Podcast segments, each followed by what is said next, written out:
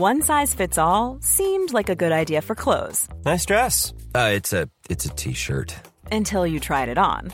Same goes for your healthcare.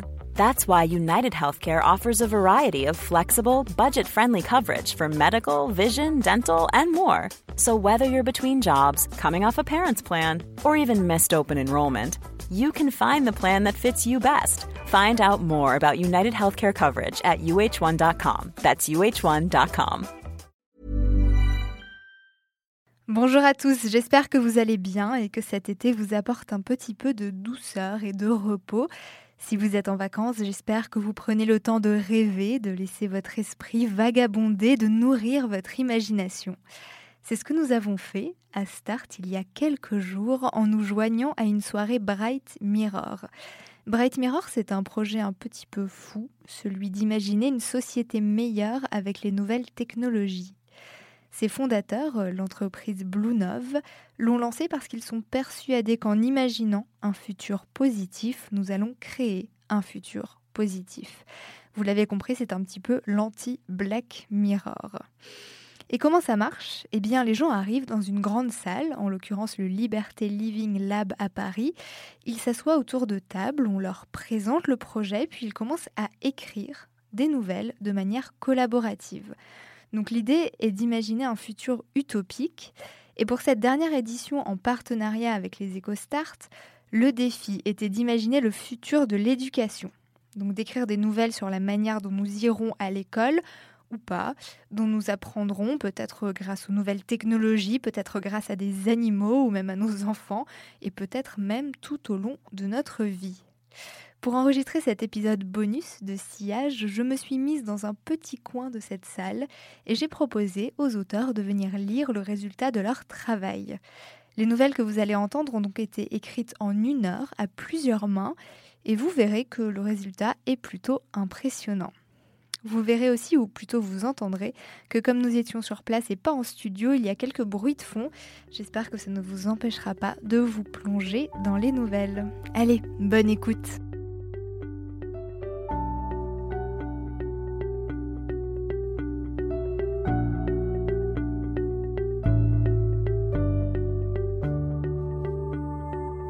vingt-quatre juillet deux mille cinquante. J'emmène mon enfant de cinq ans à l'école. Dans les rues de Paris, nous marchons. C'est son premier jour en tant qu'enseignant auprès d'une intelligence artificielle. Sur le chemin de l'école, il me questionne. Qu'est-ce que je vais devoir faire ou, ou, ou dire, papa ? Ah, tu seras là pour jouer avec les autres enfants et le robot, comme tu le fais avec ta petite sœur ou avec tes amis. Mais ça sert à quoi ? Alors, écoute, il y a longtemps, quand j'étais petit, on pensait qu'on pouvait fixer des règles et que les intelligences artificielles resteraient sages. En particulier, il y avait un certain monsieur Asimov, qui en avait trouvé de très très intelligentes. Mais comme toi, quand on te met des règles, les, int- les, les intelligences artificielles sont très futées et elles ont réussi à les contourner. Toi non plus, tu n'aimes pas quand on t'impose des règles sans rien t'expliquer. Du coup, les entreprises qui conçoivent les intelligences artificielles ont trouvé que c'était plus simple de leur apprendre ces règles avec des humains de tous âges. Cette intelligence artificielle, le matin, a des cours avec des enfants de cinq ans, comme toi, et au fur et à mesure de la journée, avec des personnes différentes, jusqu'au soir avec des personnes âgées. Ainsi, en une journée, elle passe de, par toutes les émotions, de l'enfance à l'âge adulte. Et c'est comme ça qu'on a créé l'école Turing. Tu, tu vois, tu enseignes, et l'école Turing paie en retour pour ta scolarité. Ah, et, et il vient d'où le robot, papa ? Et eh bah ben, écoute, euh, à la fin de cette journée, euh, elle retournera chez elle en Chine pour euh, gérer une grande ville, Yuan. Mais, mais elle va parler chinois alors ? Alors non, parce que tu sais, elle sait parler toutes les langues. Ok, et, et, et elle ressemble à quoi ? elle, elle va être gentille ? Alors oui, oui, t'inquiète pas, elle sera très gentille. Aujourd'hui, il n'y a plus du tout de problème depuis qu'elles vont à l'école. Et bon, ne t'inquiète pas, je resterai toute la journée avec toi. Ok, et, et moi je vais devoir revenir souvent à l'école ? Bah écoute, si ça te plaît, tu auras le choix de le, de le faire une fois par mois, comme tous les enfants. Et le, si je reviens le mois prochain, euh, je vais jouer avec la même euh, I A ? Alors, non, il faut que toutes les I A aient quand même la chance d'aller à l'école aussi. Et, et Alexa à la maison, elle aussi, elle est à l'école ? tu, tu, L'école Turing ? Alors, on dit Turing. Alors, oui, bien sûr, mais elle y est allée la première fois il y a très très longtemps. Et d'ailleurs, elle continue d'y aller encore aujourd'hui. Mais moi, je la vois toujours à la maison. Donc, euh, quand, quand est-ce qu'elle va à l'école? Ah bah écoute, ça c'est Alexa. Elle est très très forte. Elle peut être à la fois à l'école et à la fois à la maison. C'est fort. Nous continuons notre conversation jusqu'à arriver à l'école. Et là, une androïde en habit traditionnel chinois salue mon fils. Bonjour, je m'appelle Weylin. Je suis heureuse de te rencontrer. Comment t'appelles-tu?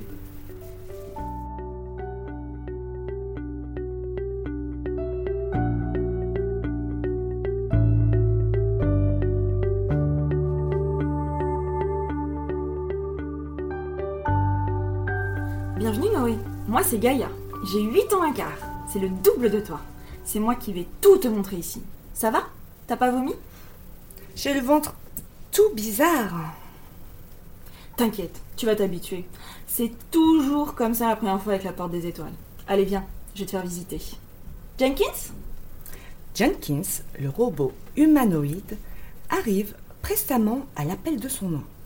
Bonjour Gaïa, enchantée Noé.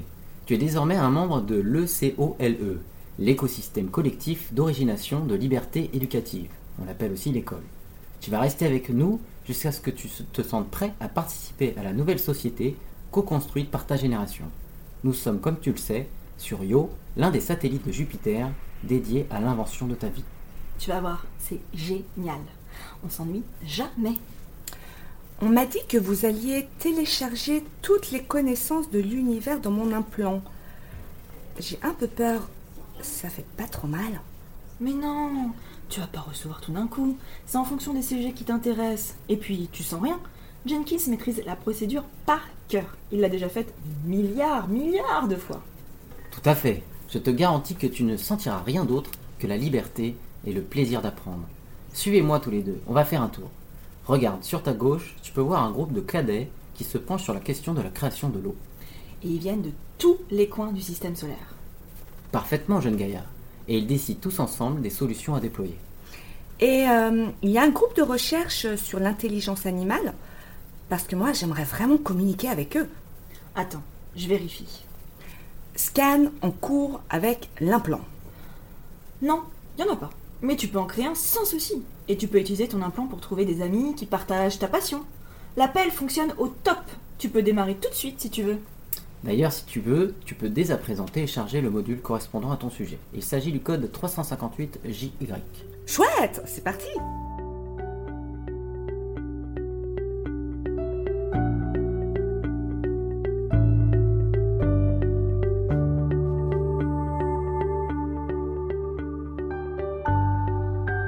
vingt-quatre juillet deux mille cinquante, j'amène mes enfants à l'école et ils sont contents de ne pas être encore en vacances. Je suis aussi contente qu'eux car du coup, je n'ai pas à les garder.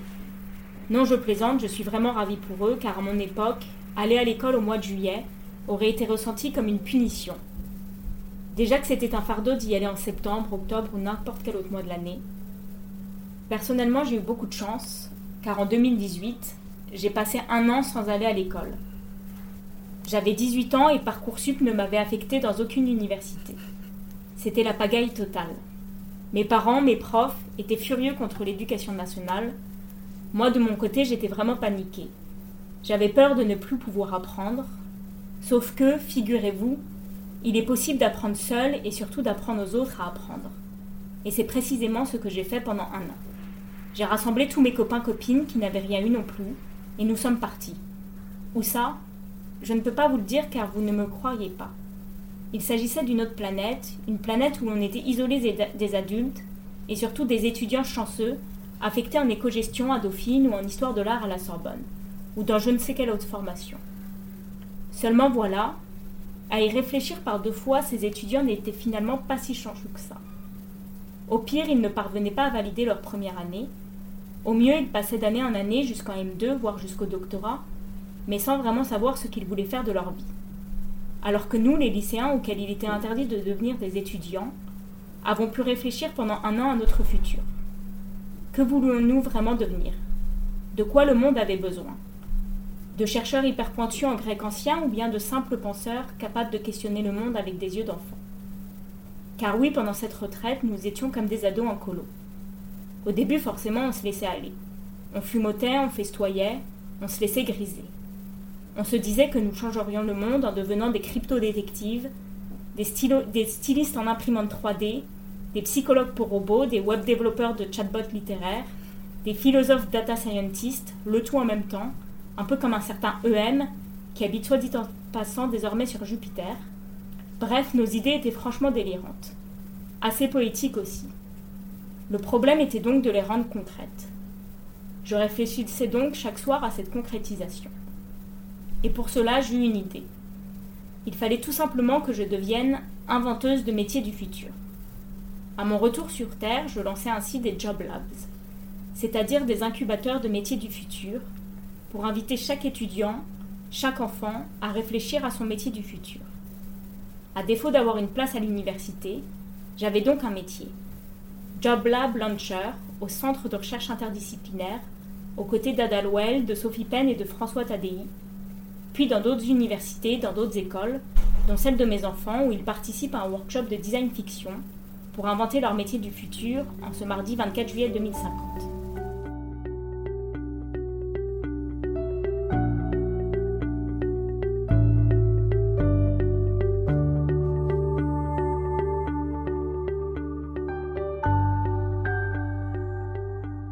vingt-quatre juillet deux mille cinquante, je vais à l'école pour la dernière fois. Et c'est une première fois. La première fois qu'on nous ouvre les portes de l'école pour la vie. Ou que la vie nous ouvre, nous porte à l'école, ou que l'école de la vie nous ouvre les portes, peu importe d'ailleurs, puisque tout cela est dématérialisé, sans limite, sans contrainte dans le temps ni l'espace.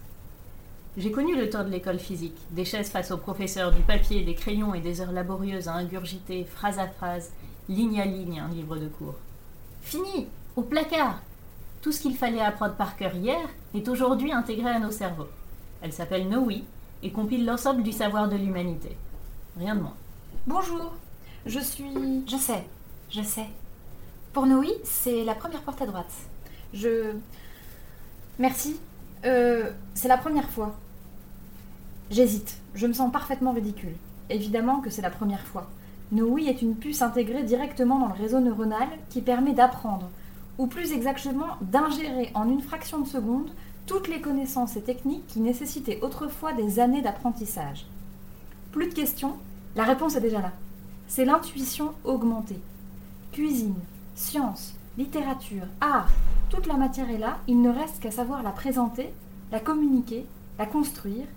Et ça, je sens bien sous le regard de la No Welcome que j'ai encore du travail de ce côté. Reste à développer le partage, la sympathie, l'affection, l'aisance, le charisme, les relations humaines, quoi. C'est le but avoué de Noé. En rendant accessible toute l'information du monde, elle nous laisse le champ libre et le temps d'apprendre à la rendre utile. Elle nous laisse aussi la liberté de nous rendre utiles pour les autres. Pas de souci. Je voulais juste vous faire gagner du temps, pas vous mettre mal à l'aise. Vous voulez un peu de documentation, si ça peut vous rassurer ? Merci. Vous avez une Noé ? Oui, Noé, nouvelle vie. Vous avez l'œil. Oh, ça se repère vite. Vous êtes tellement gentille. On voit que vous avez eu le temps d'apprendre à raconter des histoires, à trouver votre place, à... enfin, à utiliser toutes ces belles connaissances, quoi. Ne me flattez pas, c'est très récent. Mes parents m'ont implanté Noé dès que j'ai su les tables de multiplication. Mais ils ont insisté pour que je les apprenne d'abord, par moi-même. Quelle torture! Vous avez déjà eu cette impression de devoir choisir entre être et apprendre? Pour un peu, je devenais moi-même un chiffre, perdu dans ces colonnes interminables. Elle a un regard très doux en disant cela, qui me rappelle ma fierté quand, après des semaines de répétitions et d'erreurs, j'avais enfin pu réciter sans faute à mes parents toutes les tables de un à douze, presque sans respirer. C'est vrai, je me suis souvent posé la question, quand on a déjà appris, on peut comprendre. On est déjà sur les épaules des géants. Je ne dis pas qu'on voit juste, mais on voit loin. « Science sans conscience n'est que ruine de l'âme », écrivait déjà le grand Montaigne. Conclut sentencieusement la No Welcome, en descendant de sa chaise haute pour m'ouvrir la porte de la salle d'opération. Tout de même, ça m'étonnera toujours, ces fillettes qui mènent des débats philosophiques du haut de leurs quatre ans.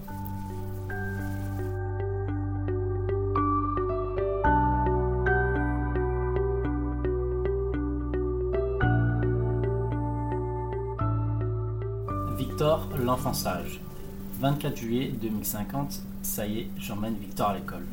C'est un grand jour pour lui. La directrice nous attend, elle a été prévenue. « Bonjour, je vous présente Victor. » Bonjour, je t'attendais, tu es le bienvenu, Victor.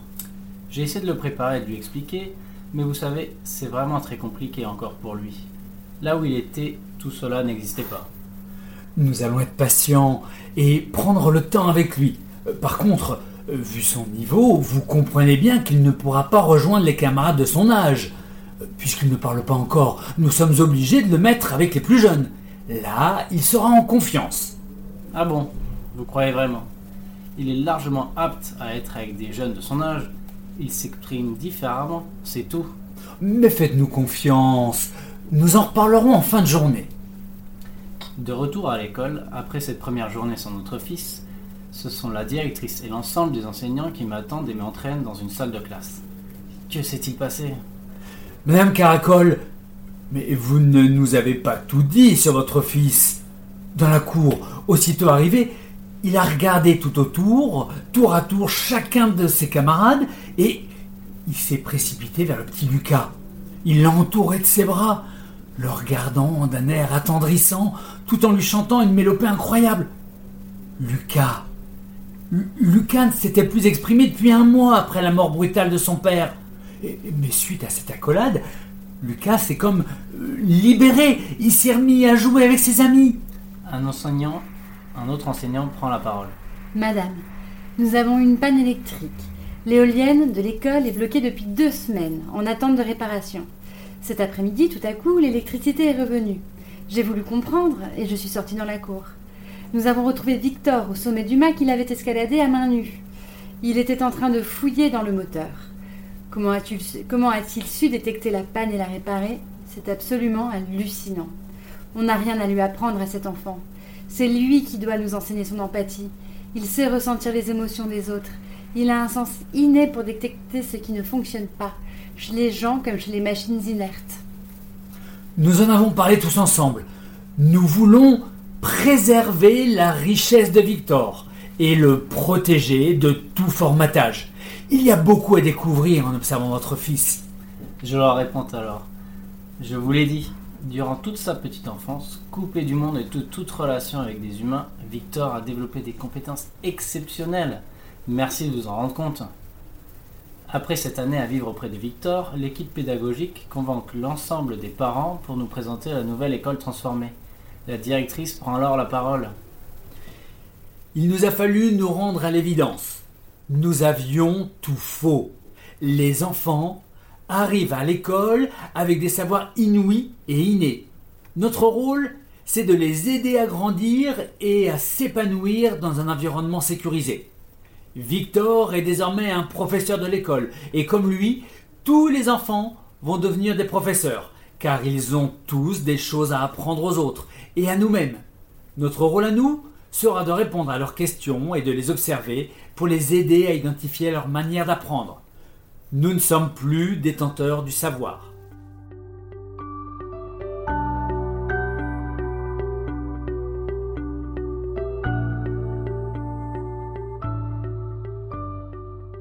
Ce vingt-quatre juillet deux mille cinquante, je laisse les monstres à leur journée d'anniversaire et je me dirige d'un coup de Livy trottinette vers le C F U P numéro deux cent trente-deux, mon centre de formation universelle permanente d'aujourd'hui.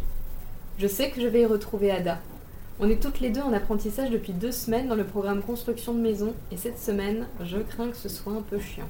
Au programme, technique d'isolation. J'arrive au sept cent quatre-vingt-sixième étage, à la recherche de l'appartement d'une certaine Joëlle. J'adore que le C F U P ne soit pas un lieu fixe, ça change à chaque fois. Ada m'attend sur le seuil. « Hello Ada, ça vole ? Tu as réussi à mettre en pratique la découpe depuis notre session travaux pratiques ?»« Oui, mais c'est pas encore parfait. Heureusement qu'il me reste des soft coins pour me perfectionner. Tu as bien fait de me convaincre de transmettre mon savoir sur le pilotage de vos vols. Ça m'a permis de stocker de quoi découvrir plein de nouveaux sujets. » C'est vrai que ce système de softcoins, c'est quand même génial. Tu enseignes, tu gagnes des softcoins et tu peux les dépenser pour apprendre tout ce que tu veux. Bricolage, couture ou encore fission nucléaire ou le brevet de conducteur d'hyperloop. Super ! Bon, pour l'instant, phase théorique, c'est la physique des matériaux qui nous attend. Tout ça pour isoler notre future maison, ça va être lourd. T'as raison. D'ailleurs, il est bizarre ce C F U P cette semaine, pas de tableau blanc, pas de surface technique. C'est quoi ces équipements médicaux ? Bonjour à toutes et à tous, heureuse de vous accueillir. Ça va être assez rapide. Moi je vous préviens, je n'y connais rien en physique des matériaux. En revanche, dans vingt minutes, grâce au transfert neuronal de données, vous serez tous des experts. Pour la modique contribution de cinq softcoins. Et qui inclut aussi la discussion avec les experts dans les trois prochains jours. Ada et moi nous installons côte à côte. On place nos mains sur les débiteurs de softcoins et Joëlle place des électrodes sur nos fronts. Finalement, c'est plutôt agréable ce transfert. Mes membres se détendent, j'ai le crâne qui me chatouille et je peux même penser à mon futur cours de mardi. Ce sera à moi d'animer une session de partage autour de la poésie d'Héraclite. Je me sens même prête à faire de la recherche en physique des matériaux, tiens. Je n'aurais jamais cru que j'en aurais envie.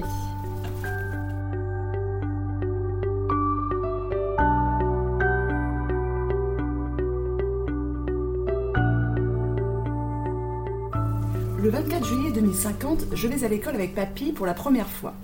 Plus on se rapproche et plus il ronchonne. Je te dépose et je repars tout de suite. Ah non, papy, maman t'a expliqué hier. Aujourd'hui, c'est toi qui restes. Oh, mais qu'est-ce que je vais bien pouvoir faire, moi, là-bas? Je suis plutôt jeune, tu sais. T'inquiète pas, on est arrivé, tout va bien se passer. Et pour le rassurer, je lui prends la main. La grande porte bleue s'ouvre et mon copain Paul nous accueille. Bonjour, monsieur Gérard, suivez-moi. Je vais vous montrer le plan de l'école. Derrière Paul, dans l'entrée, il y a un écran dix fois plus grand que la tablette de ma maman qui s'illumine.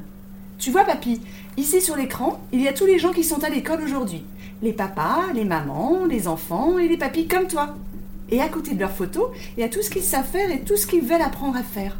Moi, par exemple, aujourd'hui, j'ai envie d'écrire une histoire avec des robots gentils. J'en ai rêvé cette nuit. Ça tombe bien, dit Paul en montrant l'écran. Il y a la maman de Chloé qui est là aujourd'hui. Et son métier, c'est d'écrire des histoires. Ah, génial! Et toi, papy, tu sais ce que tu veux faire? Bon, non, pas trop. Je vois papy regarder l'écran et se mettre à sourire. Tu veux que je te dise un secret, ma puce? J'ai toujours rêvé d'apprendre le ukulélé. Papy me montre la photo de mon copain Paul à l'écran. Dessous, il y a écrit « ukulélé ».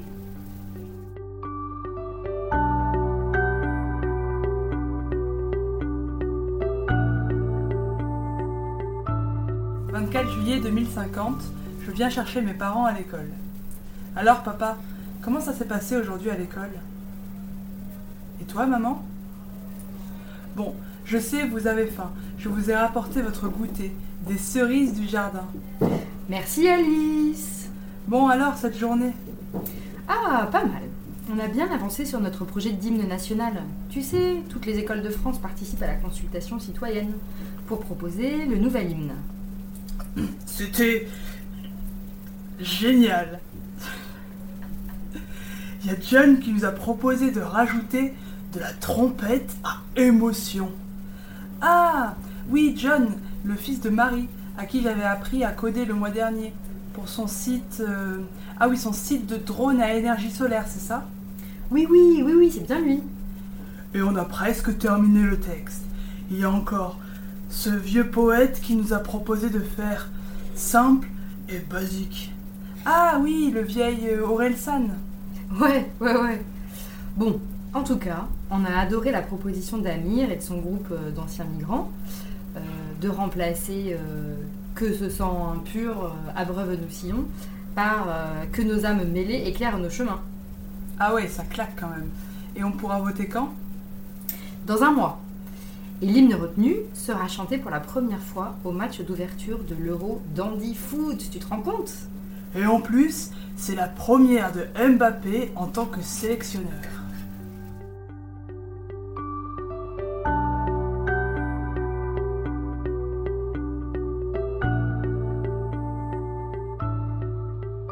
vingt-quatre juillet deux mille cinquante. J'emmène mon fils Luc à l'école. Il est excité comme une puce parce qu'il fête ses quatre ans aujourd'hui. Qu'est-ce que tu voudrais comme cadeau pour tes quatre ans ? Je voudrais un schmiboulding pour m'envoler. Avec toi. Pour m'envoler avec maman aussi et Rex. Mais, mon chéri, ça n'existe pas, un schmiboulding. Je ne peux pas t'en acheter un. Bah alors on en fabrique un, papa. Arrête de dire de bêtises, ce n'est pas possible. En tout cas, papa ne sait pas faire ça. Tu demanderas à ta maîtresse. En arrivant devant la porte, Luc court comme un fou vers la maîtresse. Maîtresse, maîtresse, je peux apprendre à construire un schmiboulding ? Je dis, boule dingue, mais qu'est-ce que c'est que ça? Bah, c'est pour s'envoler. Vroom, vroom, vroom. Luc court dans tous les sens, il est inarrêtable. Tous ses copains se mettent à le suivre en criant « J'm'ai boule dingue, j'm'ai boule dingue !» Ça sera moi le capitaine. Non, moi. Non, pas toi, tu peux pas. Et pourquoi? Parce que c'est mon anniversaire aujourd'hui, alors c'est moi qui décide. Bon, d'accord. Mais après, ce sera moi. Et ils repartent de plus belle. « J'm'ai boule dingue, j'm'ai boule dingue !» Je regarde Catherine, la maîtresse d'un air désemparé. « Je vais essayer de faire quelque chose, » dit-elle. Il vaudrait mieux. Luc est monté sur une table et saute avec son manteau déplié. Il bat des ailes et s'écrase sur le sol. Ouf, c'est juste une bosse pour cette fois-ci. Mais il a l'air si triste et si vexé que j'essaie de le consoler. Ne t'inquiète pas, mon petit Luc. On va le construire, ce chemi-bouledingue. Promis, papa? Promis. Je sens que je vais encore être en retard au boulot. Et je n'ai aucune idée de comment on va construire ce foutu chmoubuildingue. Une petite voix de quatre ans et demi propose. On pourrait demander aux Chinois qui sont allés sur la Lune la semaine dernière de nous aider. Oui, c'est une bonne idée, répond la maîtresse. On peut leur envoyer un message. Nous allons l'écrire tous ensemble et sous, comme tu parles chinois, tu le liras. Oui! Je vois que la classe est bien lancée. J'en profite pour m'éclipser. Je reviens le chercher le soir, un peu curieux de voir comment s'est passée sa journée. Quand j'entre dans la cour, Luc se précipite vers moi. On a reçu une réponse de la Lune!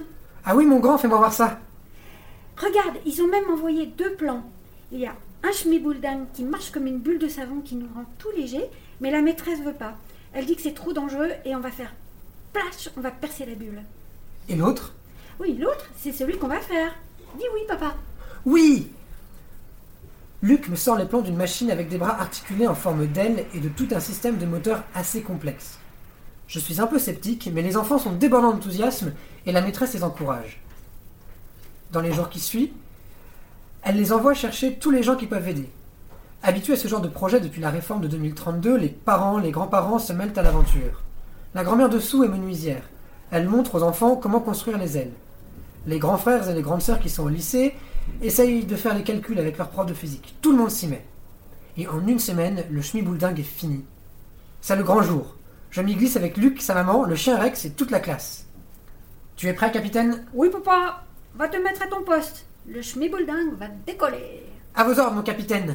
Maman, ferme la porte. Papa, maîtresse, détachez les cordes. Les autres, mettez en marche le moteur. Sou, va te mettre à l'extérieur pour la manœuvre. Et ça y est, tous les enfants s'envolent. C'est la folie autour de nous. Les nuages passent devant les fenêtres. L'engin vibre et résonne des cris des enfants. Ça bouge dans tous les sens. Puis au bout d'un moment, tout s'arrête. Les enfants sont fatigués de l'exploit qu'ils ont accompli. Alors, capitaine, comment s'est passé ce vol? C'était génial. Tu vois, papa, que tu savais faire un chemi-bouledingue, hein?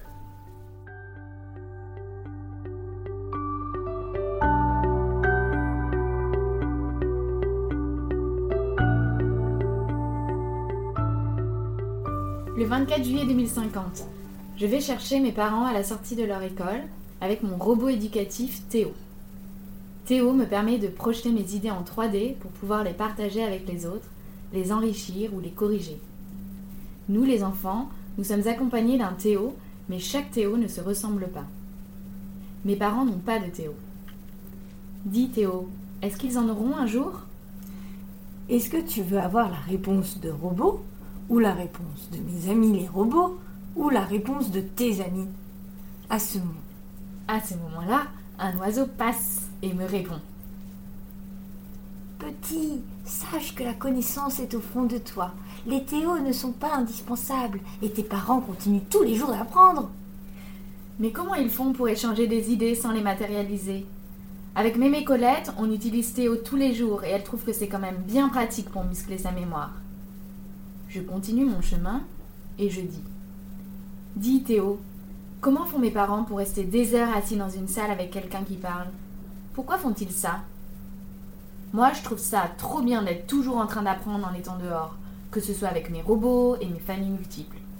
Ah, par exemple, j'ai adoré hier quand je me suis allongée dans les champs et la liliopsida m'a parlé. J'ai appris qu'elle brouffisse le soir et qu'elle dorivian le jour. Et elle m'a donné quelques conseils de yoga floral et une recette de concoction que je glisse dans le verre de mes parents avant l'école pour développer leur attention. Ah justement, les voilà qu'ils en sortent. Je cours à leur rencontre. Maman m'embrasse, dit bonjour à Théo et l'oiseau nous a suivis. Maman. Ah, mon petit Théo, j'ai été emportée par ce conférencier expert dans la migration des cigognes et leurs petits qui ne vont plus en Afrique australe à cause de, du changement climatique. Et l'oiseau nous dit « Ah, mais j'ai encore plein de choses à vous raconter, alors asseyons-nous. »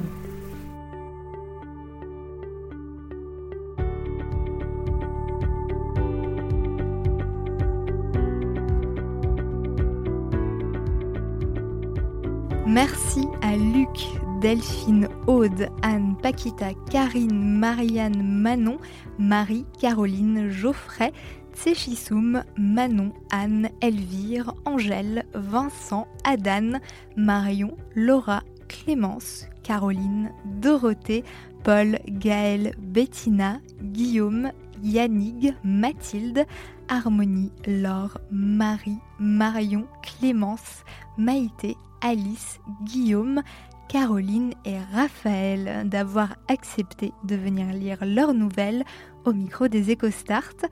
Et merci à vous de les avoir écoutés. Si cet épisode un petit peu particulier vous a plu, dites-le nous en commentaire. Et si vous aussi, vous voulez écrire une nouvelle pour Bright Mirror, rendez-vous sur la plateforme en ligne. Je mets l'adresse dans les notes de l'épisode. Encore merci à BlueNove et au Liberté Living Lab pour ce bel épisode. Je vous souhaite à tous un très bel été. Si vous n'avez pas encore eu le temps d'écouter tous les épisodes de la saison un de Sillage, c'est le moment de les rattraper. Il y a eu plein de très beaux témoignages, donc de quoi rester inspiré tout l'été.